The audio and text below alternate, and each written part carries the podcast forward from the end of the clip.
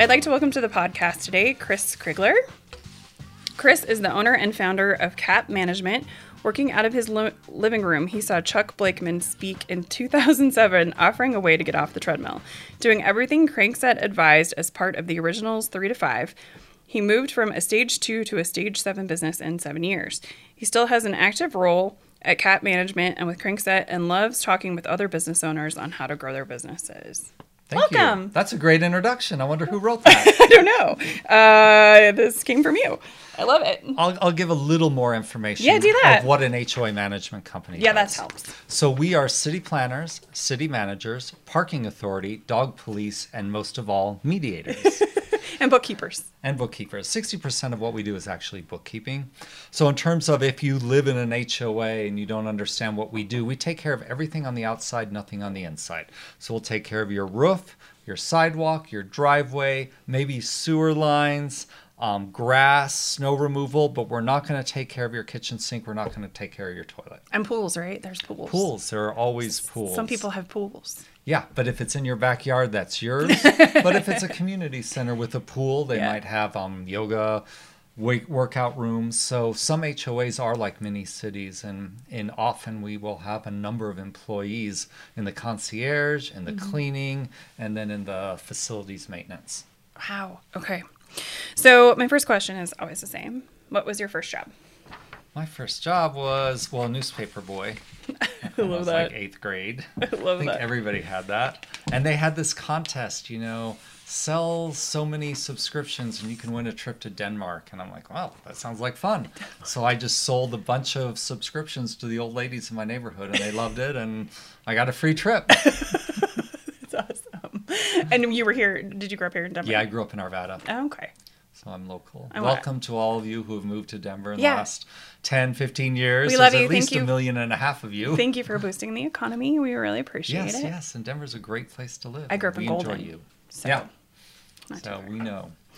Um, so I was looking at LinkedIn, and your background is in consumer health initiatives and councils. So that was a part-time or you know kind of volunteer work. Oh, okay. How did you get started in that? You know, like anything else in life, it just sort of happens. People just ask you to do stuff. I was at a fundraising event and I met the executive director of the Colorado Consumer Health Initiative, Mm-hmm. and their mission was to bring quality, affordable health care to all Coloradans. And so she asked me to join the board, and I was on the board for like eight years. I was the treasurer, I was the chairman. Um, and, you know, the first step was, you know, with the Affordable Care Act, everybody had to get insurance, so everybody is in the boat.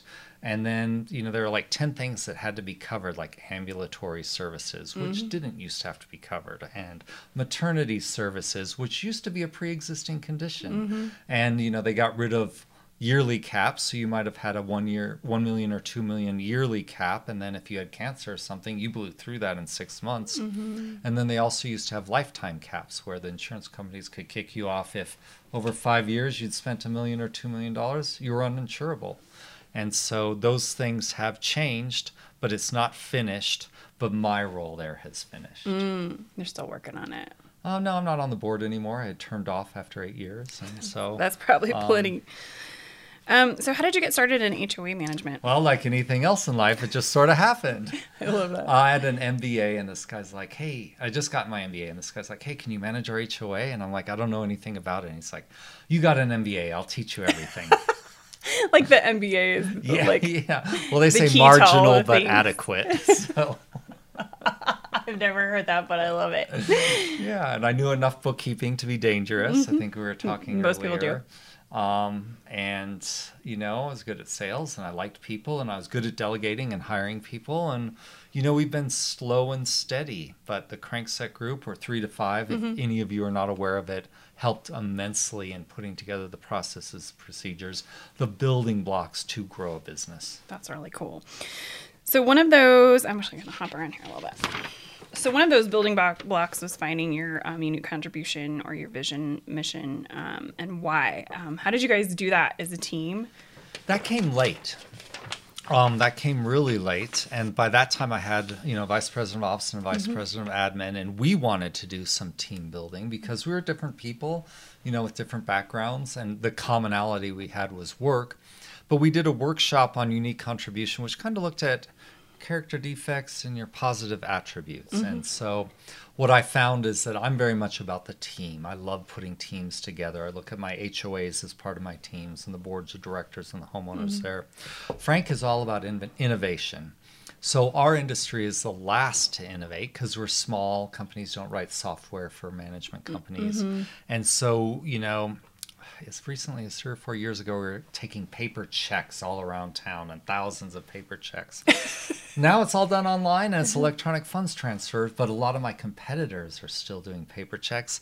We were looking at buying one management company that kept paper books written with ledgers. it's amazing. So there's a lot That of room for brain. innovation mm-hmm. In our industry and so we have innovated as much as possible. And then john who's my vice president of ops he's all about service. Mm-hmm. And to him service is being of help to the employees a lot of it's training organization. He has been a property manager. He doesn't manage our hoas now but he can see when somebody's like i need some bids on this or how do i structure the bid? or what's the rfp he's really good at coming in and helping people. So i think our you know our top level teamwork innovation service serve us well for the employees i have the how honesty open-mindedness and willingness. And with these we're well on our way. So um, if you're honest and open-minded and willing to do something then our relationship is really good. We've had boards who are not honest and are not open-minded and are not willing and those relationships sour quickly and then we part ways.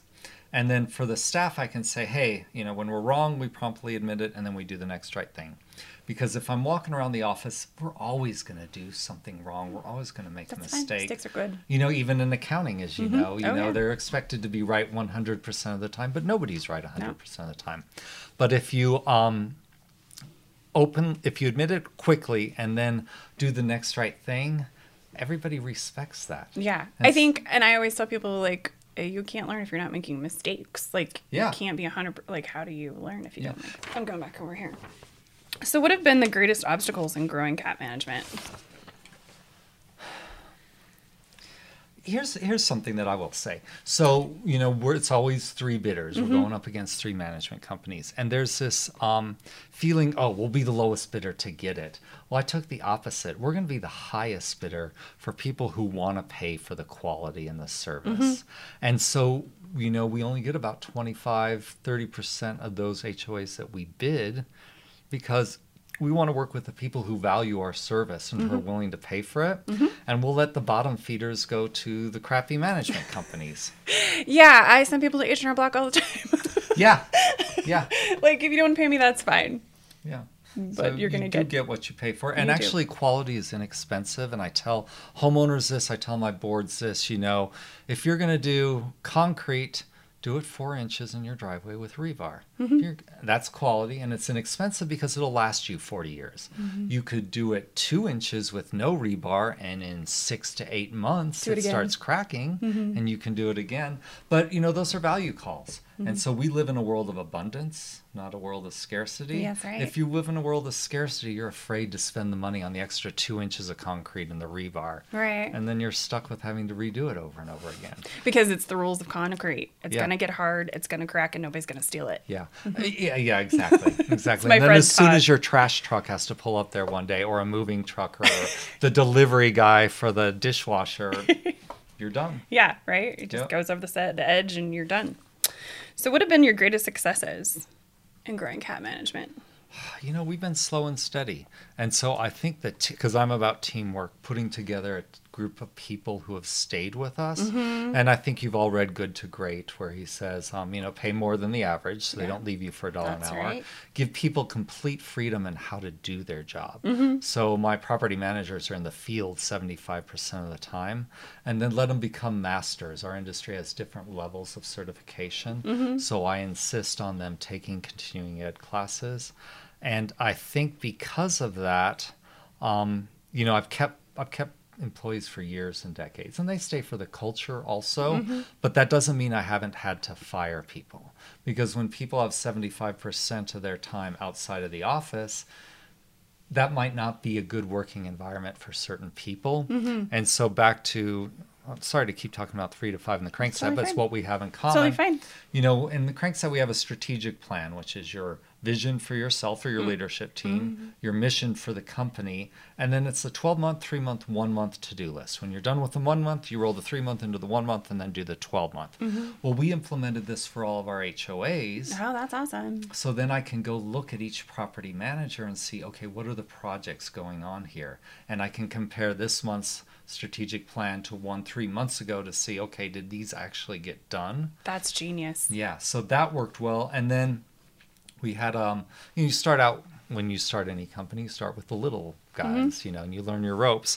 We've had certain areas where we've jumped up to either to big, large HOAs or recently to high rises, and we we started managing a high rise, knew nothing about it, but we did in a massive process map because they had five employees and we didn't know what they were doing, so we needed to figure this out, and so we came up with a way to run a high rise on a daily, weekly, monthly, spring, summer, winter, fall, and then everything else fell in the as needed, and we put this on a huge poster board in the office so the homeowners who walked by could see, ah, this is what's going on every day. This okay, I'm this is paying going- for. that's spring. Here's what we're doing. We're getting the lawn ready. We're Mm-hmm. aerating. We're turning on the sprinklers. So, um, you know, thanks to Crankset for that standardization. That's awesome. Yeah, and nothing's around a person; it's around a position.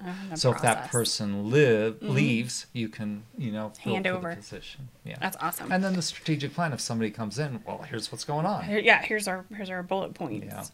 Yeah. Um, standardization is just huge to be able Yeah. to, and also people like feel like they can run the process instead of being lost Yeah. all the time. Uh, you know, I'll throw this else out because our, I'm Gen X, but most of our staff now is millennials. And so what I found about them is they like that freedom. You know, they like to know that they can do it in the way that they feel they should do it.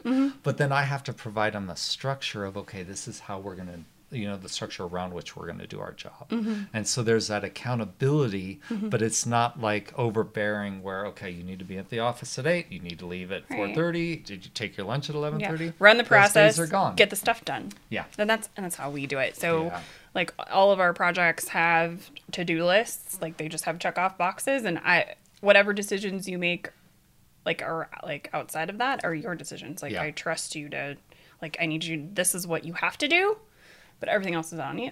yeah so And it makes people like, "Oh, okay, I can do what I need to do in my own yeah, time too." and that's the structure millennials need and the structure everybody I needs and everybody needs so. I'm a zennial, so yeah I get both. oh that's a good It's word like, All uh, right. right there in the middle, those cuspers. yep The Oregon Trail generation. We have a lot of names, uh-huh but they're just right there in the middle.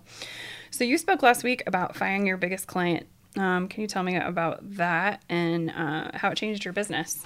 values you know comes down to values and Mm-hmm. our values are honesty open-mindedness and willingness and we had a board of directors and this hoa made up 20% of our gross who shared our values Mm-hmm. and this hoa had three and a half million dollars of deferred maintenance Mm-hmm. structural and mechanical and so we got the engineers you know to come in and say okay this is how you fix it right Mm-hmm. i'll give you an example a high-rise hoa had four boilers it only needed one, but because they didn't hire the engineer last time, they stuck in four. Those four ran now, nonstop, and they're at the end of their useful life and continually going down.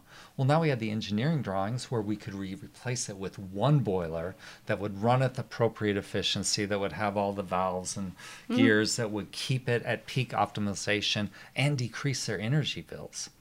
But the homeowners who simply, you know, they had, I would say, um, not an abundance, but a scarcity mindset. They're like, no, we can't afford to pay for this. You know, it was three and a half million dollars, which came down to about fifteen thousand a person, which mm-hmm. came to about seventy-five dollars a month over fifteen years. Mm-hmm. Just wouldn't weren't weren't willing to make that investment in their community, and so we got a board that ordered the stop to all the projects.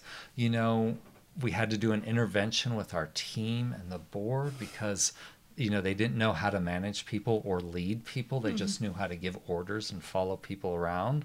And finally we said these guys don't fit our values but they're 20% of our income and several people's jobs depend on this. Mm-hmm. And our fractional cfo said you know listen trust that if you open that you get rid of this client you'll open up space to have clients who do fit mm-hmm. your values. And so we gave them notice and within a year we had replaced that income with clients who do share our values. That's much happier. And so I think every owner has worked with a client that is just awful because they don't share your values. Mm-hmm. And even if you haven't gone through the exercise of defining what your values are, you you have values and Mm-hmm. you live by them and you know you know them even if you haven't defined them Mm-hmm. and you know when those are out of sync with the people that you're working with. And it doesn't mean the other people's values are bad. Just it's just not they don't align with yours and so let them go find some somebody who shares their values while you go find somebody who shares your values. Mm-hmm. yeah, it's a better fit. Um, a friend of mine said the other day, every no is a yes. So if you say no, no to something, you're saying yes to something else, Yeah, right? how true, Or how every yes is a no. Yep. Because you have to, you only have so much bandwidth. Yeah. So that's awesome. So, what is the easiest pe- way for people to find you? On the web, www.cap, that's Charlie Alpha Papa, management spelled out dot com. I love it. All right. So, my final question for you is um, I'm actually just doing this one on the fly because we uh, last minute did this podcast. I appreciate you coming. Happy to be here. Um, what is the one thing that you would suggest any new business owner do to grow their business? Find a group of outside eyes. On they can be, you know, you start with your friends and your family, and that's who you talk to. But find a network of other people at the same level of business that you are, not in your same industry, although sometimes that can help. But somebody to shoot ideas off of, because you know, saying I don't know can be really scary. Your spouse could leave you, your employees could quit. But when you start a business, and even we've been in business 16 years now, there are a lot of times where I have to say I don't know. And so you need to find an outside a network of outside eyes who can tell you, "Oh, you don't know in the similar situation, this is what I did." Mm, Or this is what I've seen other people Yeah. do. Or, oh, hey. Yeah. Because we don't know our blind spots too, I think, a lot of the time. Yeah, exactly. Exactly. I love it. Well, thank you so much for coming. Well, thank you. That was quick and easy. I appreciate it.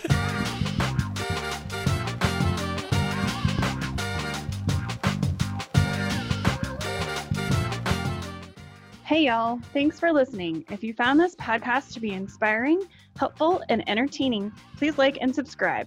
This helps us grow the community and reach more people.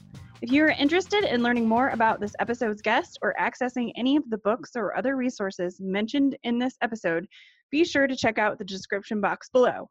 Until next time, be abundant.